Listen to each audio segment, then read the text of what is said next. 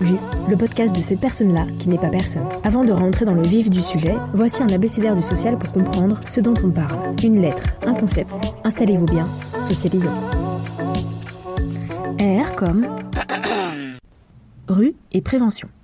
Bon, il n'y a pas de jeu de mots hein, là-dessus, rue et prévention, c'était plus simple. Pourquoi? Parce que je voulais faire prévention spécialisée pour parler de la prévention spécialisée, mais le P était déjà pris par protection judiciaire de la jeunesse. Rue, c'était bizarre, juste rue, donc euh, bah, rue et prévention, il n'y a pas de de mots, voilà, on parle de la prévention spécialisée. J'ai dit dans le dernier épisode que la prévention spécialisée, c'était un peu particulier. La prévention spécialisée, c'est un type d'action sociale qui dépend du domaine de la protection de l'enfance. Ce qui rattache cette action à la protection de l'enfance, c'est le fait que ça concerne des jeunes entre 12 et 21 ans. Bon, c'est peut-être plus petit encore, mais euh, vu le type d'action que c'est, c'est quand même plus des adolescents jeunes majeurs. La prévention spécialisée, c'est vraiment pas récent, ça fait justement partie des premières actions qui ont été mises en place dans le but d'éduquer des jeunes qui sont en dehors de la norme. Donc c'est dans les années 60 que ça a vraiment commencé avec l'idée d'un travail de rue, d'un travail en milieu ouvert qui va aller chercher des jeunes qui sont en dehors de la norme pour les ramener vers une certaine insertion et une certaine construction d'un projet. Et tout ça, c'est pour ça qu'on parle de aller vers, aller vers, aller, aller, aller vers, aller, euh, aller vers quelque chose quoi, enfin aller vers.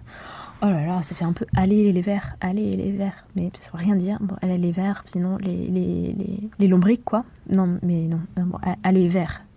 Aller vers quelque chose. Bon. No, I'm not crazy. Je me perds un peu. L'idée de la prévention spécialisée, ça va être de mettre en place une action éducative dans un territoire. Et ce territoire, c'est finalement la rue, les rues, les quartiers, et tout se passe à l'extérieur, mais l'idée c'est de revenir vers l'intérieur, c'est-à-dire revenir vers des structures, revenir vers des démarches administratives, des démarches d'insertion. Et la prévention spécialisée s'inquiète justement des jeunes qui peuvent être euh, non pas forcément à la rue, mais en tout cas qui ont investi la rue comme étant un espace qui leur semble assez sécure, mais qui en même temps est assez représentatif de leur situation souvent scolaire, professionnelle, c'est-à-dire qu'ils sont en dehors. Et du coup, le travail des éducateurs de rue, des éducateurs de prévention spécialisés, c'est de créer un lien avec ces jeunes et de les ramener vers des espaces euh, de droit commun pour faciliter leur accès à la scolarité, à la formation, à l'emploi, au logement, et puis bon, pour les aider à s'en sortir. Alors évidemment, dans les années 60, la prévention spécialisée, c'était un peu... euh, Enfin voilà, ça, se faisait comme ça se pouvait en fait. Il n'y avait pas forcément de cadre juridique posé, il n'y avait pas forcément de formation des professionnels, et d'ailleurs c'était beaucoup aussi de bénévoles qui intervenaient. Et finalement, c'est plutôt dans les années 80 que ça a été reconnu comme réellement une intervention sociale et comme quelque chose qui pouvait être euh, bah, subventionné, qui pouvait être aussi euh, être inscrit dans la loi et avec un cadre juridique beaucoup plus clair. Sur la question des créations de clubs de prêve et de comment ça s'est tissé grâce à la vie associative de quartier et grâce euh, à des bénévoles d'abord qui ensuite sont devenus professionnels, il y a le film Nous trois ou rien, réalisé par Kéron en 2015.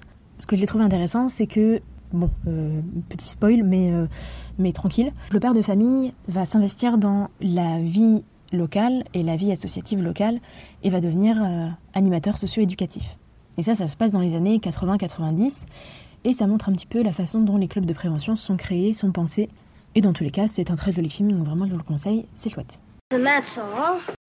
Mais finalement, c'est que en 2005 que la prévention spécialisée rentre dans le cadre juridique de la loi de 2002, dont j'ai beaucoup parlé, qui rénove l'action sociale et qui va justement poser un cadre d'action et un cadre juridique pour la prévention spécialisée aussi.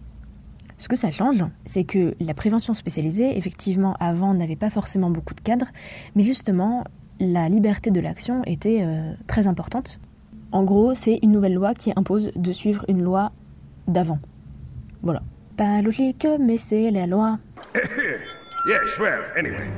Bref, ce qui est souvent dit par les éducateurs de rue, c'est que la loi de 2002 impose quand même beaucoup de cadres, beaucoup de rapports, beaucoup d'explications des projets, beaucoup de questions de quotas, questions de rapports d'activité, enfin tout ce qui effectivement ne correspond pas à la prévention spécialisée. But why? La prévention spécialisée s'est formée autour de cinq grands principes qui donnent un corps et qui donnent une structure à cette action sociale. C'est parti pour les cinq grands principes. Le premier, c'est la libre adhésion. C'est-à-dire que contrairement à d'autres structures, ce sont les jeunes qui vont décider de garder une relation, de garder un lien avec les éducateurs de rue et avec le club de prévention, on appelle ça des clubs. Oh, wonderful! Donc il y a quand même cette action d'aller vers les jeunes de la part des éducateurs, mais c'est aux jeunes de garder le maintien du lien. C'est pour ça qu'on appelle ça une libre adhésion. Le deuxième principe, c'est le respect de l'anonymat. Les éducateurs qui interviennent dans la protection de l'enfance sont tenus au secret professionnel.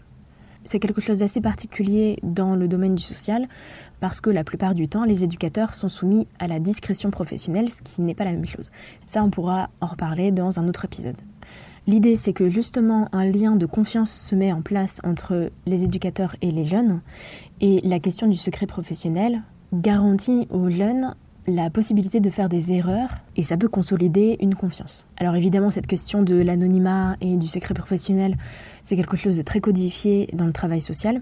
Et c'est là où il peut y avoir des tensions justement entre ben, euh, la police et les éducateurs de rue. C'est ce côté, on sait que le jeune a pu faire un délit ou une infraction, mais on va pas le dénoncer à la police. Mais si la police demande des informations, les éducateurs sont tenus de les donner. Donc euh, ça cristallise beaucoup de méfiance de la part des éducateurs, de la part des jeunes aussi, envers euh, toute la justice, parce que parfois le secret professionnel se confronte à la loi en elle-même et à ce que les éducateurs, en tant que citoyens et en tant que professionnels accompagnants, doivent euh, réagir, dénoncer et faire part d'une information qui est importante au niveau judiciaire. Un autre grand principe, c'est celui de l'absence de mandat nominatif.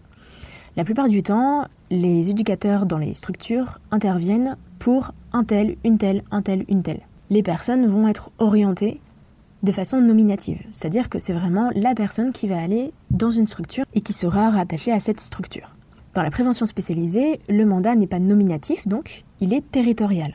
C'est-à-dire que dans un club de prévention, le département choisit la zone d'intervention, c'est-à-dire ça peut être tout un arrondissement, ça peut être quelques rues, et dans ce territoire, les éducateurs de rue vont intervenir pour tous les jeunes qui auront besoin.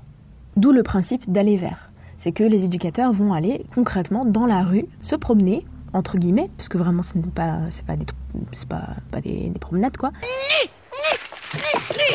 C'est marquer leur présence, marquer aussi leur mission professionnelle, parce que un éducateur qui va parcourir les rues de sa zone d'intervention c'est là où on va parler de casquette professionnelle, c'est là où on va parler de positionnement, de posture professionnelle. Ce qu'il faut comprendre aussi dans la notion de territoire, c'est que ce sont les familles, ce sont les jeunes qui font le territoire. Et c'est pour ça que les éducateurs de rue doivent être humbles, patients et ne pas être seuls.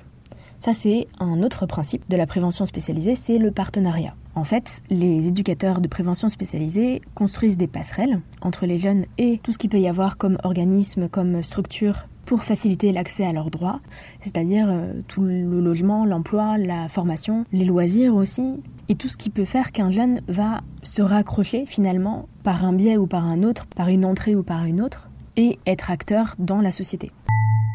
Je me souviens quand j'étais en stage à l'Institut national des jeunes sourds, j'avais mis en place un atelier de graffiti et pour ça, j'avais fait intervenir un éducateur de prévention spécialisé qui intervenait dans le 93 et qui était aussi euh, graffeur. Donc lui, là, il intervenait en tant que euh, euh, graffeur professionnel qui transmettait son savoir aux jeunes.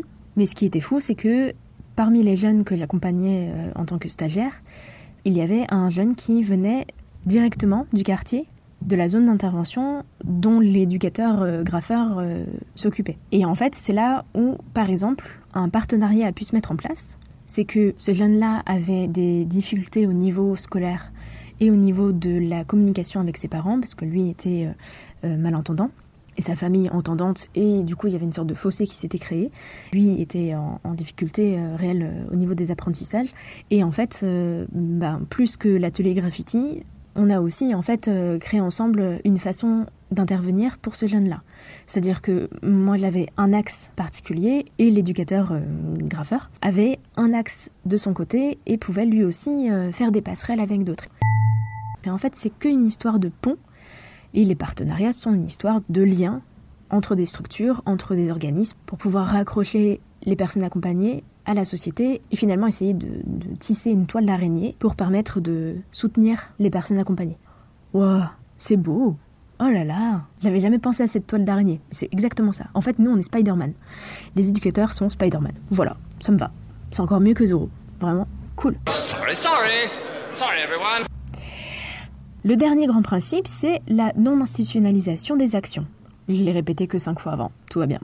Alors, ça veut dire quoi ce très long mot et, et ce truc avec beaucoup de ions et trucs? La prévention spécialisée a été mise en place à un moment où il y avait une certaine euh, crise économique qui faisait que beaucoup de jeunes étaient euh, mis de côté. Et donc l'idée c'était effectivement de créer des clubs de prévention, de créer des centres qui permettent de euh, créer du lien avec les jeunes qui pouvaient être toute la journée dans, dans la rue. Et du coup, l'idée de la prévention spécialisée, c'est un peu comme la Tour Eiffel. Normalement, ça devait pas forcément rester. Et en fait, ça a bien marché. Donc, du coup, on s'est dit, bon, bah, on continue. Du coup, c'est devenu un peu une non-institutionnalisation, c'est-à-dire que toute l'action qui est pensée dans la prévention spécialisée n'est pas censée être euh, automatique pour chaque jeune. C'est-à-dire que, en fonction du contexte, en fonction de la personnalité du jeune, de son environnement, de ce qu'il a vécu, la réponse et l'action va être différente. Et ça, ça pousse les éducateurs de rue à se réinventer et à réinventer leur action constamment.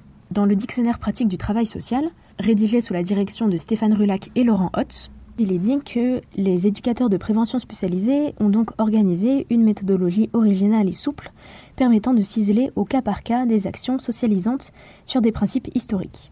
Et que c'est la responsabilité euh, des éducateurs de rue de pouvoir susciter un véritable intérêt. Il faut imaginer la prévention spécialisée comme quelque chose de très fragile, parce que le lien est très fragile entre les éducateurs de rue et les jeunes. Parce qu'effectivement, dû au mandat territorial et non euh, nominatif et au principe de libre adhésion, les jeunes peuvent rompre le lien à tout moment. Il ne faut pas imaginer forcément euh, que les clubs de prévention sont euh, présents que dans les cités. En fait, il y a des clubs de prévention à Paris, par exemple, dans des quartiers où on se dit, bah oui, quartier résidentiel, il y a quoi? Et par contre, ce qu'il faut se dire, c'est que la prévention spécialisée à Paris sera forcément complètement différente que la prévention spécialisée à Lyon ou à Marseille. Parce qu'il faut connaître le territoire, il faut connaître la façon dont les jeunes prennent l'espace et tout leur environnement est quelque chose euh, de fort qui est la question de communauté et la question forte de culture communautaire aussi qui est présente dans certains quartiers.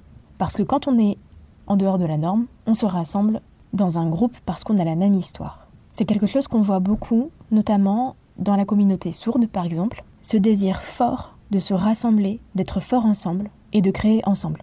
Ça, c'est quelque chose que je vais un peu plus expliquer quand je vais parler de déficience sensorielle et du sensoriel en général. Et sensoriel, ben, c'est la prochaine lettre.